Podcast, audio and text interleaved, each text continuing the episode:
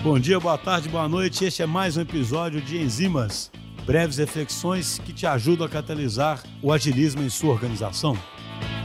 Oi pessoal, tudo bem? Eu sou Clarice Palle, Scrum Master da D T I, e vim falar um pouquinho sobre o plano de comunicação. Para isso eu vou trazer um exemplo do que está sendo aplicado em um dos nossos clientes. Nós temos um time na D T I que presta consultoria a um cliente que é muito tradicional.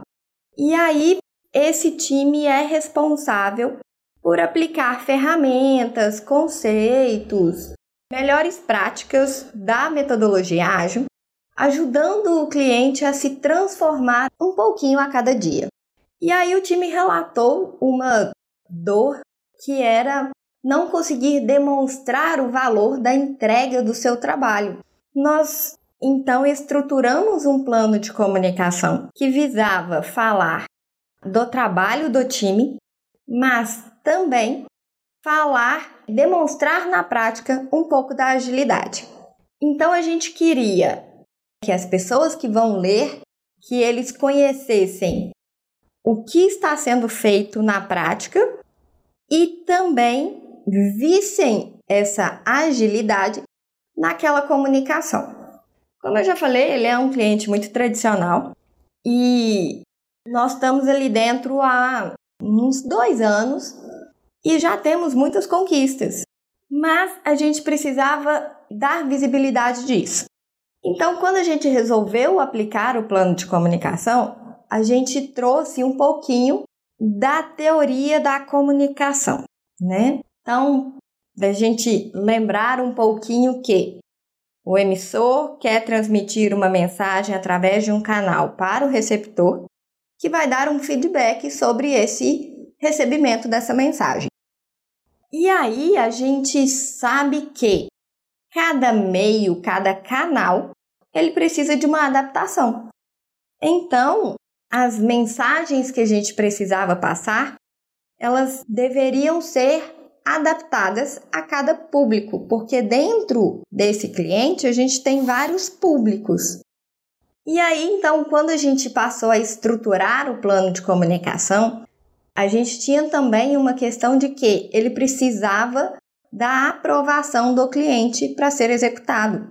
Para isso, a gente teria que colocar na prática um pouco dos conceitos de backlog, né? Então, ou seja, a gente fez um roadmap para as divulgações, de forma que as primeiras divulgações fossem institucionais, ou seja, que elas falassem o que o time faz, quem é o time, para que que ele faz isso, é, de que forma ele faz. O plano de comunicação, ele precisa ter as informações básicas daquele esqueminha da teoria da comunicação que a gente acabou de falar. Ou seja, eu preciso dizer o que eu quero comunicar, para quem, através de qual meio, com que frequência. Então, nós estabelecemos que a gente usar canais tradicionais, como, por exemplo, o e-mail e o Teams, mas que a gente também não faria um plano de comunicação completo que já previsse todas as comunicações que seriam divulgadas. Então, o que, que a gente optou? Nós fizemos textos curtos que tivessem alguma imagem. Então, a equipe de marketing da D T I ajudou a gente na montagem de alguns templates, de forma que as imagens fossem editáveis. Então, eu consigo colocar um texto lá dentro e alterar esse texto de uma semana para outra, assim como eu consigo alterar a imagem de uma semana para outra. E aí, né, a gente estabeleceu que a comunicação seria, então, semanal. O que, que a gente esperava disso? A gente esperava resolver a dor do time da D T I, que queria ver o seu trabalho, o valor, né, da sua entrega divulgado, mas para que ele de fato seja um valor entregue, a gente precisa que as pessoas usem. Então, um outro objetivo desse plano de comunicação é que nessa divulgação a gente consiga mais pessoas utilizando as práticas ágeis que a gente está ajudando o cliente a implementar. E aí um parênteses importante que a gente deve fazer aqui também é que quando a gente montou o roadmap e a gente montou as comunicações, nós detalhamos somente as cinco primeiras divulgações, porque a gente queria ter espaço para o monitoramento e a adaptação. Ou seja, a gente precisava inspecionar aquelas comunicações, ver o que daria certo, o que não daria, para já aplicar na próxima comunicação. E aí, um dos resultados indiretos que a gente busca é que a D T I seja conhecida. Mas o objetivo primordial não é divulgar a D T I, é divulgar a implementação de práticas ágeis. Então, nós começamos a divulgação semanal e já tivemos a adaptação da primeira divulgação para a segunda e da segunda para a terceira, que vai acontecer ainda. Ou seja, a gente conseguiu aqui divulgar, né, atingir pessoas que não conheciam as práticas ágeis.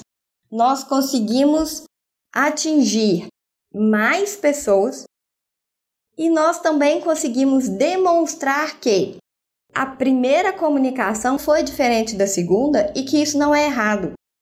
E aí, quando a gente começar a divulgar a parte mais prática, que são os nossos experimentos, a gente vai colocar em foco que os experimentos estão aí exatamente para serem praticados, inspecionados, adaptados, para colocar de novo em prática.